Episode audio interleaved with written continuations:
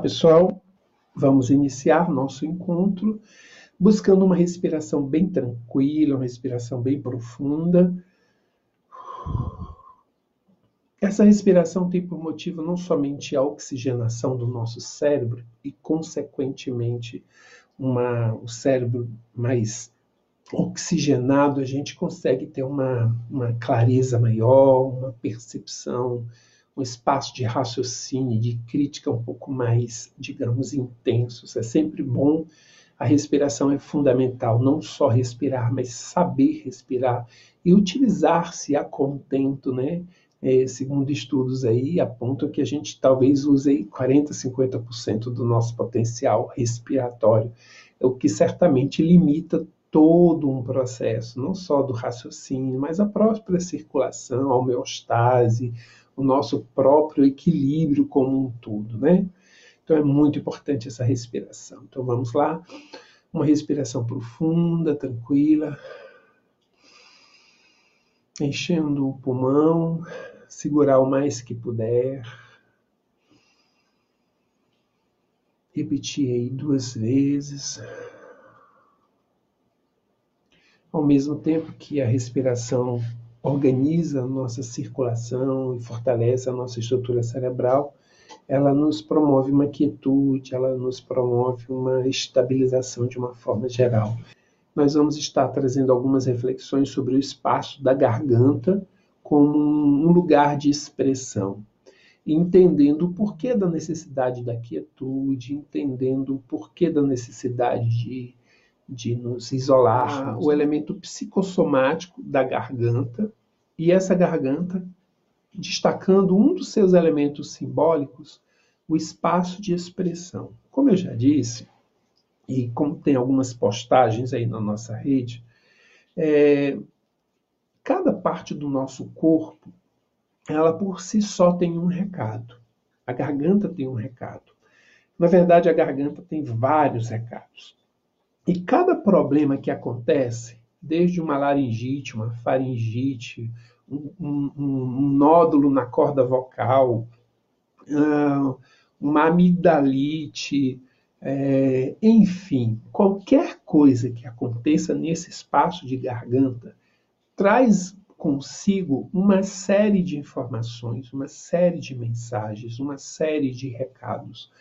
É, e a gente aqui, não aqui o nosso trabalho, não o meu trabalho, até porque esse trabalho da psicossomática, ele é fundamentado em trabalhos que já vêm lá dos primórdios, na antiga China, na Índia, a medicina ayurvédica, a medicina tradicional chinesa, já de há muito tempo, eles nos falam, é, eles nos falam que o corpo fala eles nos dizem isso. Então, cada parte do nosso corpo e cada problema que acontece em cada parte desse nosso corpo traz consigo uma informação.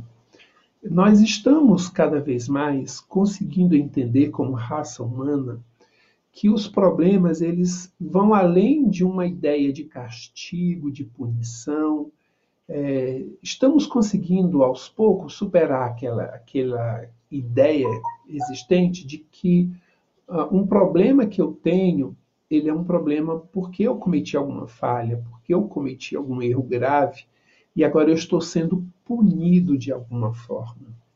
Então, essa ideia que predominou e que ainda, ainda se faz parte, em grande parte, das mentes humanas, está sendo quebrada. Eu estou cada vez mais compreendendo que o meu sofrimento ele não é um, um movimento de punição, de castigo, de cobrança por si só. Até porque, ah, fala, um dos fundamentos do cristianismo é que o amor cobre a multidão de pecados. E com o amor vem, digamos assim, a superação. Então, o grande desafio que a gente, através da psicossomática, vem colocando para todos, é a leitura, a interpretação da problemática que se apresenta. É eu entender o recado, é compreender que eu não estou sendo punido porque eu estou sofrendo. Eu estou sofrendo porque eu não estou aprendendo algo que eu deveria estar aprendendo.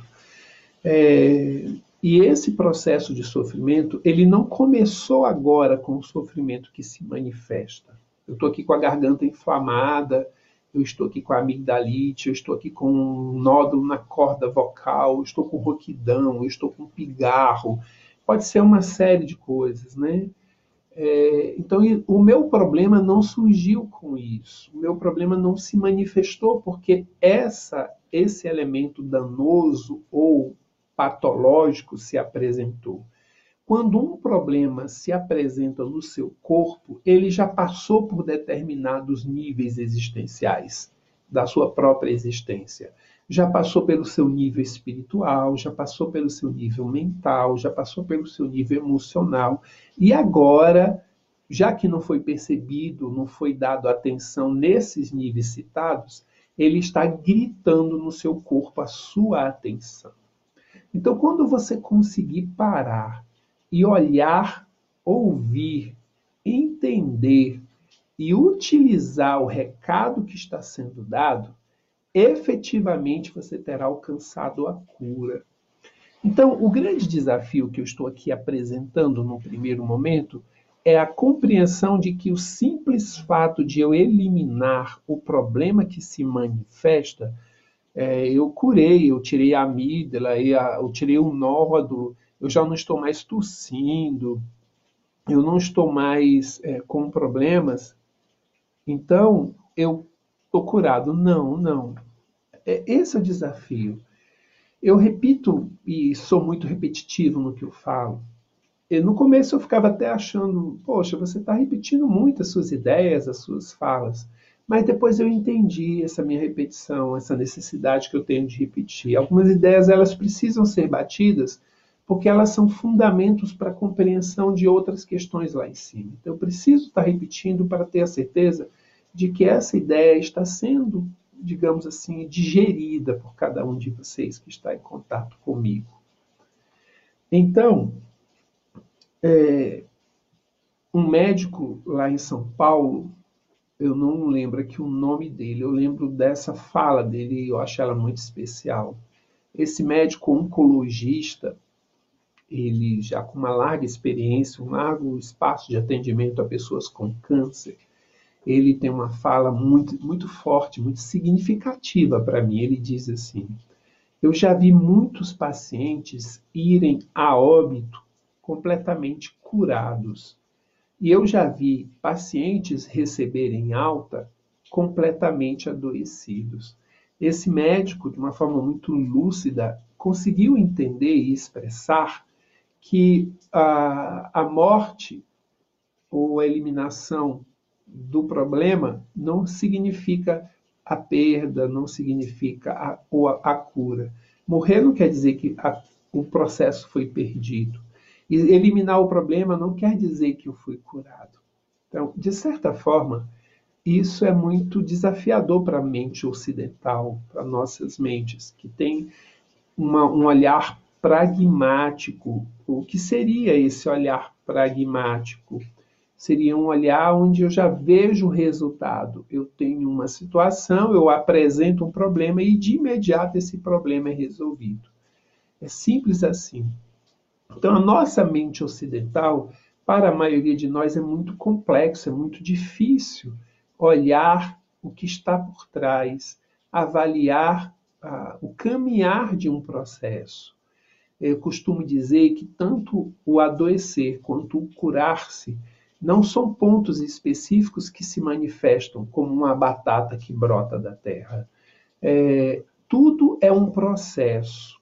Adoecer-se e curar-se é um processo. O que, que eu quero dizer com isso? Eu quero afirmar que existe uma sequência de elementos que vão se dando. Há um início, há um desenvolvimento, há um desenrolar, e há um fim para aquele processo. Então, se eu imaginar que algo se apresenta na minha vida, no meu corpo, principalmente, porque a maioria de nós vai ter a compreensão de que a, a sua existência é o seu corpo. Se o seu corpo não está bem, você não está bem. Então a gente precisa dissociar e separar. Eu não sou o meu corpo. O meu corpo faz parte da minha constituição, mas eu não sou o meu corpo. Então esse é o primeiro ponto.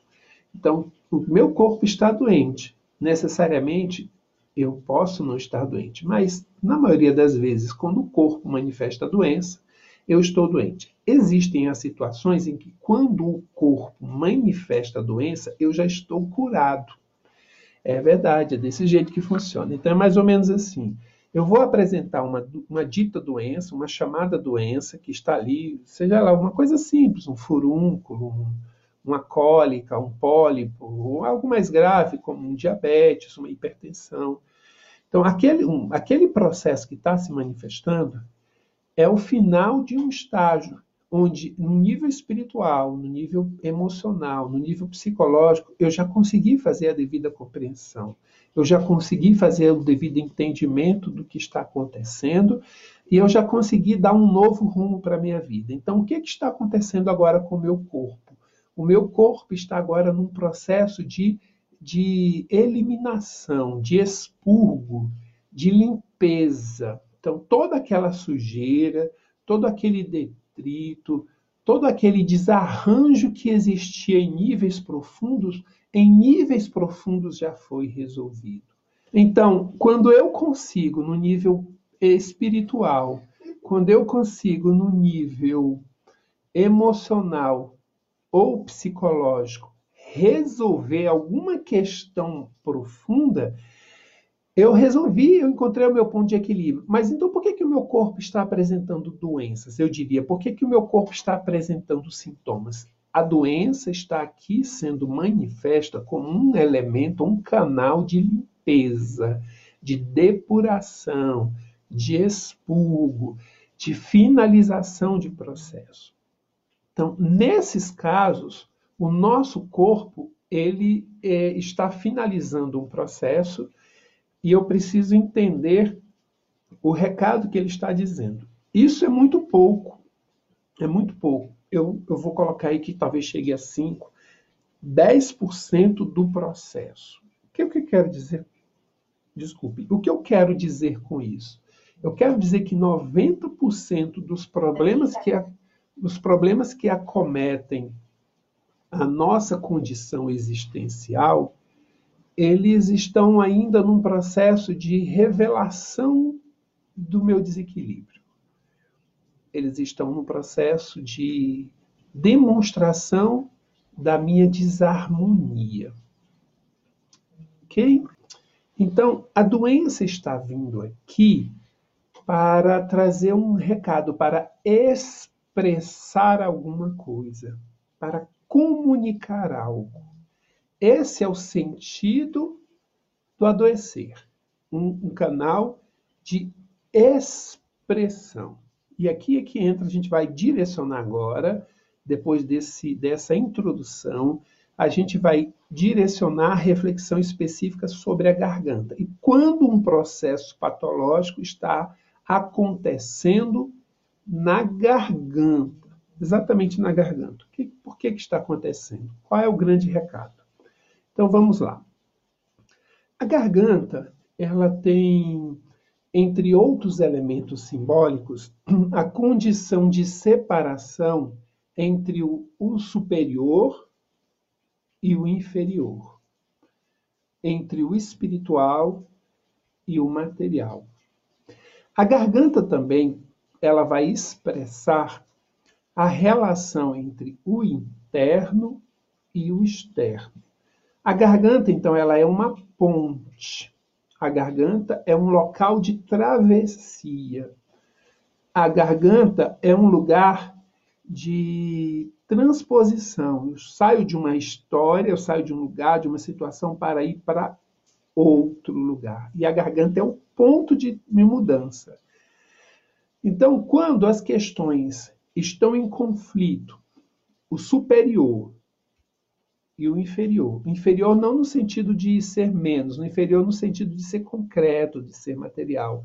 E o superior não no sentido de ser melhor, mas no sentido de ser espiritual. Então, quando existe algum tipo de tensão, quando há algum desencontro entre aquilo que é concreto e aquilo que é espiritual, a garganta vai dar seu grito, ela vai expressar essa desarmonia. Esse é um ponto. Outro ponto, quando os elementos internos, o que são, o que seriam isso? Meus pensamentos, meus sentimentos, minhas crenças, meus valores, meus sonhos, meus projetos. Quando isso tudo está em desequilíbrio, está em desacordo, em desentendimento com o que vem de fora, eu não consigo adequar, eu não consigo caminhar, eu não consigo me harmonizar. O que é meu, o que é interno, não consegue achar um lugar no externo. Ou porque eu estou sendo pressionado, estou sendo ameaçado, estou sendo cobrado, estou sendo julgado, estou sendo, digamos assim, negado. Qualquer coisa que esteja acontecendo entre aquilo que me constitui internamente, numa relação de tensão com o externo, a garganta vai dar o seu grito. Então, eu vou começar com esses dois elementos. Então, quando esses dois elementos estão em desarmonia, o que, que vai acontecer? Há uma necessidade de dizer, há uma necessidade de falar. Então, imagina que você está com um determinado conflito com alguém que você gosta muito, com alguém que é muito importante para você. E essa pessoa, ela tem uma atitude que é contrária àquilo que você acredita, aquilo que você deseja, aquilo que você sonha, aquilo que você construiu. Então, quando essa tensão existe, num primeiro momento, é, vai ter essa tensão. E essa ponte entre o externo, representado na pessoa, e o interno, você mesma, ela vai começar a trincar.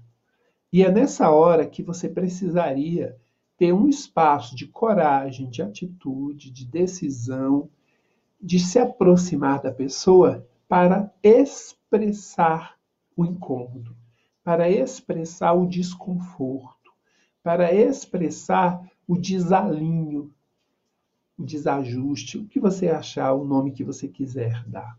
Então, nesse exato instante, eu preciso me aproximar dessa pessoa e dizer para ela o que está acontecendo comigo. Mas o problema não é só dizer. O problema não é só expressar. Ó, oh, fulano, estou incomodado, olha, eu não gostei disso, isso não foi legal, isso me machucou, isso, enfim. Você precisa entender efetivamente o quanto aquilo é verdadeiro no sentido de que foi provocado pela pessoa, ou aquilo foi alimentado por algum tipo de irreflexão da sua parte, por uma imaturidade da sua parte, por um, digamos assim, por um desejo não atendido, por uma, um mimo não alcançado porque você pode, com tudo isso, estar construindo um movimento de vitimização. Você pode estar entrando num movimento de eu coitadinho, eu pobre de mim, ninguém me ama, ninguém me entende. Então, esse elemento, por mais que ele tenha sido teoricamente causado por um elemento externo, alguém que se posicionou contra o que você desejava, na verdade, aqui o problema não está na relação do interno com o externo. O problema está, digamos assim, na sua, no seu elemento interno de imaturidade, de, de irreflexão, de vitimismo. Então, não é só você imaginar que você vai chegar para a pessoa e falar e soltar o verbo, como se diz, soltar os cachorros, dizer tudo que eu penso. Você precisa, num processo de expressão, ter muito claro o que você está expressando. Você precisa ter claro, antes de expressar algo para alguém, a consciência do que você está sentindo, do que você está pensando. Qual o sentido, qual o peso, qual o significado daquilo realmente? Será que não é eu que estou inventando? Será que não sou eu que estou aqui exagerando? Será que eu não estou aqui construindo uma série de expectativas? Será que eu não estou aqui frustrada? Será que. Enfim, você vai fazer essa avaliação. Então, olha só, uma, uma coisa para vocês refletirem, por favor. A expressão, a comunicação, ela primeiro tem que se dar no nível de você para com você mesmo.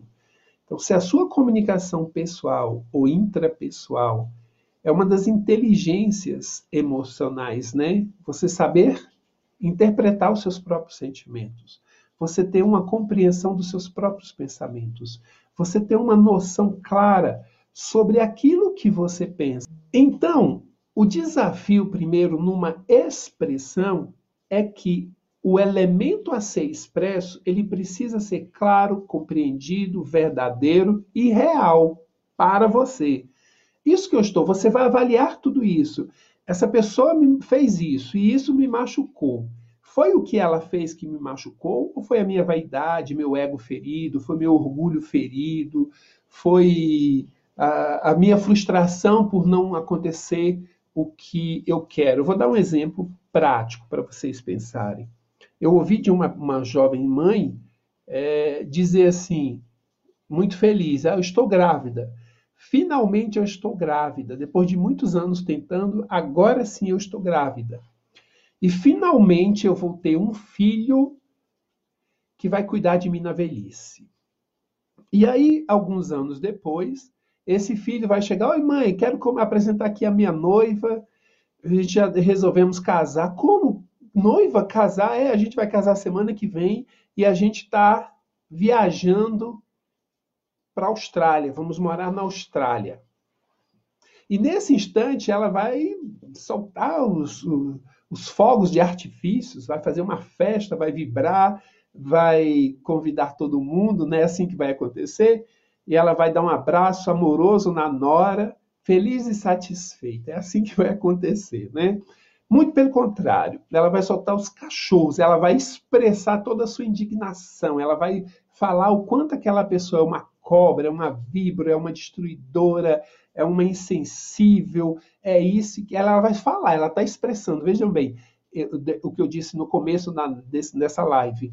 A, o problema de expressão não é só eu não falar, é o que eu falo não ter sentido. Então a pessoa está falando e ela vive com problema na garganta. Ela o tempo inteiro está expressando o que ela sente. Só que o que ela sente por si só é a doença a ser corrigida. Não é o problema na garganta que, tem que ser o otorrinolaringologista que tem que dar atenção. É ela, num processo interno, que tem que rever muitos dos seus conceitos, das suas metas, dos seus desejos, dos seus sonhos, dos seus projetos. Então, quando ela se dirige à sua nora e solta os cachorros, esculhamba com a mulher, né, o que normalmente vai afastar mais ainda o filho. Aí ele não vai esperar duas semanas para ir embora. Naquele momento ele já resolve ir embora. E aí ela começa com uma série de questões, até, por exemplo, apresentar um câncer na garganta, um câncer na laringe. Mas então essa doença foi porque ela não expressou? Não, ela expressou. A questão aqui não é expressar ou não expressar. A, a questão aqui é o sentido daquilo que foi expresso. O quanto isso que foi expresso tem um verdadeiro sentido, é positivo, acrescenta, é renovador, é transformador, tem vida consigo. Ou ao contrário, será que aquilo que eu estou falando não traz comigo, consigo a dor, o sofrimento, o desencanto e até a morte. Quantas vezes a gente fala algo para uma pessoa que, por fragilidade dela, ela leva, vai a um suicídio, vai a uma autodestruição, vai a um processo de, de autoanulação por uma fala, uma palavra que eu digo, uma palavra maldita, uma maldição que eu coloquei. Né? Eu quero deixar aqui, então, essa primeira reflexão. No meio, já na metade da nossa live, essa é, depois de tudo que eu falei, eu falei tudo isso para chegar nessa primeira, nessa primeira conclusão aqui. O problema não é não expressar. O problema é o sentido, o fundamento, o destino, a intenção dessa minha fala. Então, em cima disso, eu já quero pedir para vocês que vocês reflitam sobre a seguinte questão. Não, se você tem esse hábito de dizer assim, eu falo o que me vem à mente, ah, eu não estou nem aí, a verdade é que tem que ser dita mesmo.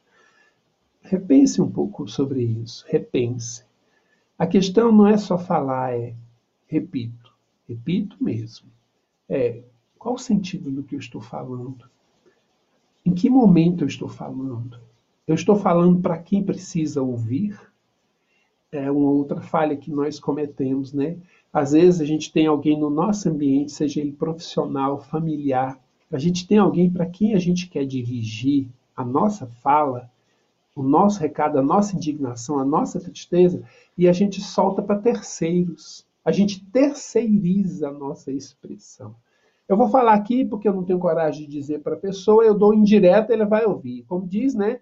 É, a carapuça vai servir. Para um bom entendedor, meia palavra basta. Meia palavra fica atravessado. Se atravessou na garganta, você vai ter problema na garganta. Então, eu tenho que ter a coragem, primeiro, de olhar para mim e avaliar o quanto isso que eu estou expressando, na verdade, não é fruto da minha imaturidade, da minha irresponsabilidade, da minha. É, um monte de coisa que eu mesmo construí. Então, quando, depois que eu passo por esse crivo e eu avalio, não, realmente isso tem um sentido, essa pessoa está errada no que ela está falando. Opa, esse é o segundo momento da expressão. Aí o que, que eu preciso falar? Eu preciso chamar essa pessoa num momento particular, num momento de intimidade, e olhar para ela e falar e falar o que eu estou pensando, o que eu estou sentindo. E aqui o segundo desafio de uma boa expressão, de uma boa comunicação. Eu não tenho que falar para convencê-la de nada. Eu não tenho que falar para castigá-la. Eu não tenho que falar para agradá-la. Eu tenho que falar porque eu preciso falar. E depois que eu falar, o que vai acontecer? Será que ela vai mudar? Será que ela vai entender? Será que ela vai se desculpar? Será que ela vai ressarcir? Será que. Não interessa, não interessa, não interessa. Porque quando eu expresso algo para alguém e eu coloco como sendo já contendo a expectativa de que essa pessoa vai me dar algum retorno, eu já alterei o sentido verdadeiro da expressão. A expressão passa a ser um elemento de controle, um, um elemento de dominação, um elemento de, de vingança, um elemento de é, é, ofensa, de agressão. Nunca um momento, uma expressão de libertação. Outra reflexão que eu coloco, por favor, para vocês é, a, colocarem muito forte no íntimo.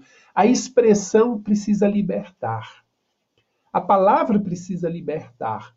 Primeiro a mim mesmo, e ao outro que ouve. Então, quando eu digo algo que, na verdade, por mais que me alivie, por mais que me, que me liberte, que tire um peso das minhas costas, se eu prendo o outro, se eu machuco o outro, se eu escravizo o outro, se eu limito o outro, essa expressão foi errada foi doentia. Aí eu perdi uma grande chance. Né? Porque é na infância que se apresentam essas dores na garganta pela falta de não saber o que dizer ou ainda por nós não nos ser permitido essa fala, como exemplo em minha fala. É verdade, é pura verdade.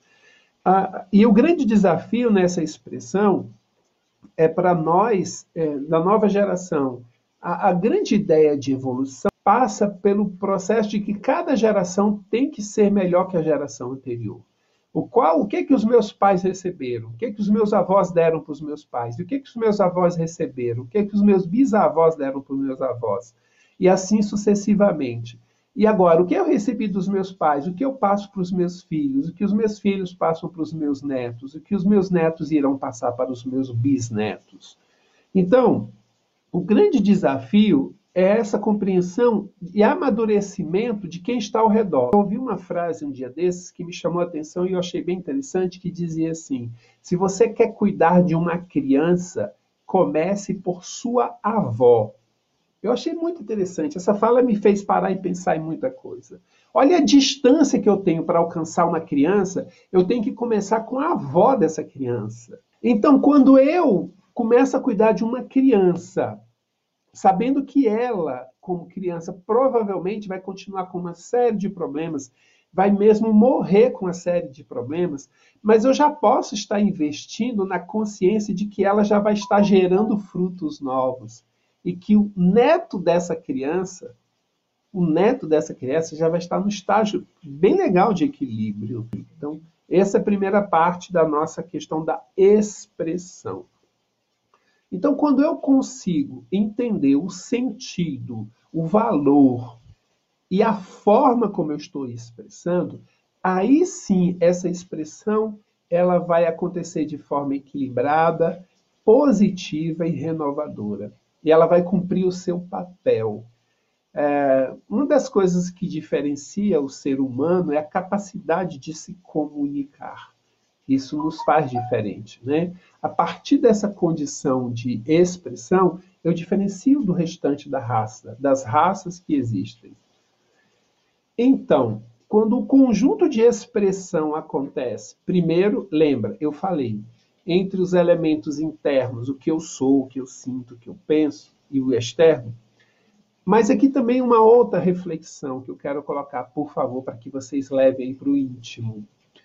Quando eu estou numa relação, qualquer que seja, e algo me machuca, o grande desafio primeiro não é corrigir quem está trazendo a dor para mim.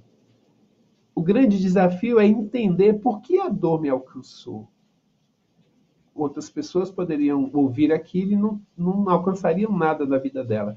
Porque a fala dessa pessoa, porque a ação dessa pessoa, ou a omissão dessa pessoa causou dor no meio interno. E esse interno, com tanta dor, ele começou a ter conflito com as relações externas. E aí a garganta começou a dar o seu grito. O grande desafio com uma criança, num processo terapêutico, é levá-la a compreender-se no nível de linguagem, de compreensão adequado a ela. E, ao mesmo tempo, levar os seus, os seus tutores, os seus responsáveis, a reavaliarem o espaço que eles estão dando para aquela pessoa. Então, para aquela criança, muitas das vezes o desafio que temos que levar os pais não é que eles revejam o que eles estão falando, é que eles revejam o que eles estão trabalhando em termos de construção do interno daquela criança. Porque se eles estiverem trabalhando corretamente na formação íntima, na estruturação psíquica e emocional daquela criança, aquela criança vai naturalmente aprender a se expressar. Então, eu preciso educar as pessoas que eu amo, e não é só os meus filhos, todas as pessoas que convivem comigo. O seu desafio é educar o seu paciente a que ele se expresse. E o expressar do outro, de quem eu amo, do meu paciente, ou de qualquer coisa parecida, o expressar dele pode ser que venha trazer incômodos para mim. Consciente ou inconscientemente, nós estamos fugindo de qualquer tipo de crítica, de questionamento. Nós não aceitamos, a gente fica com cara fechada quando alguém faz um comentário. Nossa, você, hein, você fez isso. Eu, ao invés de parar e, poxa, será que isso tem um sentido? Poxa, e agradecer que aquela pessoa está mostrando um defeito que eu tenho, uma falha que eu tenho, uma limitação que eu tenho.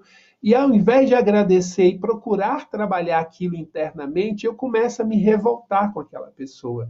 E eu eu começo a engolir um monte de coisas que eu gostaria de estar falando. Ou eu começo a soltar os cachorros em cima dessa pessoa. Então, olha bem, a expressão não é só o que eu guardo, a expressão também é o que eu falo indevidamente. Então, é, o processo terapêutico, além das, dos medicamentos que você, porventura, venham passar para as, para as pessoas, ele tem a ver com aquilo que a pessoa está aprendendo sobre ela própria. E aí, para aproveitar o tempo e tentar falar um pouco sobre a homeopatia, a homeopatia não cuida de doenças, ela não cuida de inflamação na garganta, de amigdalite, ela não cuida de rouquidão, de pigarro, ela não cuida de calos vocais, ela não cuida desses processos, ela cuida de pessoas que estão com esses processos. Então eu preciso entender o processo da pessoa. Então vou dar um, alguns exemplos aqui para vocês refletirem. Quando eu uso arsênio com álbum, para quem está com problema na garganta. Arsênio com álbum é um medicamento maravilhoso para inflamação na garganta. Todas as pessoas que têm problema de garganta vão ter um resultado excelente com esse excelente medicamento para a garganta? Não, porque a homeopatia não está cuidando da garganta inflamada. Então, o arsênico álbum, ele vai fazer um efeito fantástico quando aquela pessoa que está tendo problema na garganta, ela tem o um problema na garganta porque ela tem medo de expressar e as pessoas perceberem que o expressar dela é vazio, que ela não tem conteúdo. É, é, o medo dessa pessoa ao falar é que as pessoas percebam que ela ela é oca, que ela, ela tem só uma casca bonita. Arsênico albo tem uma casca muito bonita, arsênico albo é alinhado, arsênico albo ele tem... Observe como o arsênico albo ele passa muito mais tempo em silêncio do que falando. Porque quando ele fala, ele corre o risco de mostrar o seu vazio, a sua... A sua eu não sei se essa palavra existe, a sua oquidão, pessoa oca, ou sua oquidão me ajuda. Será que alguém sabe que essa palavra existe? Senão eu acabei de inventar uma palavra nova. Oquidão. Então a Arsênio com alma, ela vai ter medo de. Eu falo e eles vão descobrir, cara, esse cara só tem casca, esse cara só tem blá blá blá, ele não tem conteúdo nenhum. Então o Arsênio com alma, ele vai ficar o tempo inteiro balançando a cabeça no sentido de concordar ou. Hum, ele vai sempre estar tá olhando, ele vai estar tá sempre não é porque ele tem uma sabedoria superior, não é porque ele, ele sabe, em níveis profundos ele sabe. Eu falar, eu vou falar besteira. Aí o que, que eu faço? Eu não falo, mas eu preciso falar, mas eu tenho medo. Aí eu preciso falar, aí eu tenho medo, aí a garganta explode. Aí arsênico albo nesse caso é fantástico. Se você usar 10 minutos depois, você já vai ter resultados. Agora, eu tenho um outro medicamento fantástico para problema de garganta, aconitum, aconitum napelos. Mas por que, que o problema de, de onde a vai trabalhar bem a garganta? Quando eu sou uma pessoa temerosa, quando eu sou uma pessoa covarde, quando eu tenho medo de tudo e de todos. Eu tenho medo do que eu falo, eu tenho medo dos resultados, eu tenho medo dos, do que virá após eu falar. Aí o que, que acontece? Eu não falo. Aí eu não falo, a garganta trava. Aí eu uso acólito. Perceberam? Olha só, eu tenho dois medicamentos especiais para trabalhar garganta, arsênico alvo e acólito. A garganta é a mesma, o pus é o mesmo, a inflamação é a mesma. Mas se eu usar um medicamento trocado, eu não vou ter resultado. Aí alguém vai dizer, ó, oh, viu só, a homeopatia não funciona. E não funciona nesse caso mesmo, não. A homeopatia não foi feita para cuidar de doenças. Se tem alguém homeopata aí que cuida ainda de homeopatia, usa homeopatia para cuidar de doença, você não é homeopata. Você é um alopata frustrado. Isso é o que você é. Bem na cara, assim. Para não ficar com problema na minha garganta. Eu já falo logo, né? Então, o grande desafio é a gente, num processo terapêutico, entender o que está por trás entender o que está por trás e trabalhar no que está por trás, não naquilo que se apresenta. Então, gente, e vocês terapeutas de plantão que estão aí ouvindo, vocês homeopatas que estão aí de plantão, pensem nisso, por favor, pensem nisso. Então, quando eu tenho lá na matéria médica, quando eu estou fazendo lá a dita repertorização e eu estou olhando se a garganta está inflamada, se tem vermelhidão, se tem presença de pus. Se eu estou olhando apenas isso e não estou olhando o que está sendo travado no meu canal de expressão e por que está sendo travado, o que está por trás dessa não expressão, eu vou estar tá perdendo o meu espaço de ação. E efetivamente a homeopatia não vai funcionar. Não vai funcionar. E vai alimentar as críticas. Certa vez ouvi, concordo plenamente com essa fala, que diz assim: o problema da homeopatia não, não são as críticas que a homeopatia recebe dos seus detratores. O problema da homeopatia são os seus praticantes indevidos. É quem pratica a homeopatia de forma irregular, que não considera a homeopatia na sua mais profunda e especial essência, que cuida de doentes, não de doenças. Então, por que, que aquela pessoa está com problema na garganta? Primeiro, ali você tem um processo de expressão. Quando você analisa a garganta e você considera o holismo, a integralidade do ser, e você vai perceber, por exemplo, que além do problema na garganta, ela está com problema respiratório, uma pneumonia, uma bronquite, então, associado a isso, você já vai perceber que o que está tá por trás nessa árvore respiratória é a tristeza, uma profunda tristeza. Então, ela não está conseguindo expressar a sua tristeza, o motivo dela estar triste. Se eu tenho paralelo a uma garganta inflamada, eu tenho um problema de renal, é, se eu tenho um problema no útero, se eu tenho um problema no joelho, se eu tenho um problema na pele, eu já vou considerar o outro elemento para juntar e entender por que, que, que eu não estou expressando. Eu não estou expressando a minha raiva, eu não estou expressando porque eu estou com medo, eu não estou expressando porque se eu falar eu vou perder meu emprego, se eu falar ele, vai ter alguma punição para mim. Então, por isso que eu não falo. O que está por trás do meu não falar? Então, é, basicamente, são essas as nossas reflexões. Gente, é, basicamente é isso que eu quero colocar para vocês hoje como reflexão. Pensem bastante, reflitam sobre o íntimo, sobre o material. Olha o quanto de coisa que está por trás do nosso corpo. Tem muita coisa por trás do corpo. Eu quero dizer então que o corpo está na frente de muito, muito do que nós somos. O corpo não é a primeira parte. O corpo é a última parte, não é a menos importante mas é a última. Com quem eu devo primeiro me preocupar? Com a minha alma. E aí eu busco os cristãos na fala do Cristo, eu quero encerrar com essa fala, quando Cristo diz assim: que adianta ganhar o mundo e perder a sua alma? Que adianta ganhar todas as coisas, ter o cargo, ter a pessoa, ter o título, ter a casa, ter o bem? De que adianta você ganhar tudo isso e você perdeu a sua paz? O seu íntimo está em conflito, está angustiado. Então você vai ter problemas nessa árvore respiratória, você vai ter problema na garganta, enfim. Gente, obrigado, obrigado pelo carinho, obrigado pelo espaço. Tudo de bom, um abraço grande mesmo, muita paz para todos vocês. Obrigado.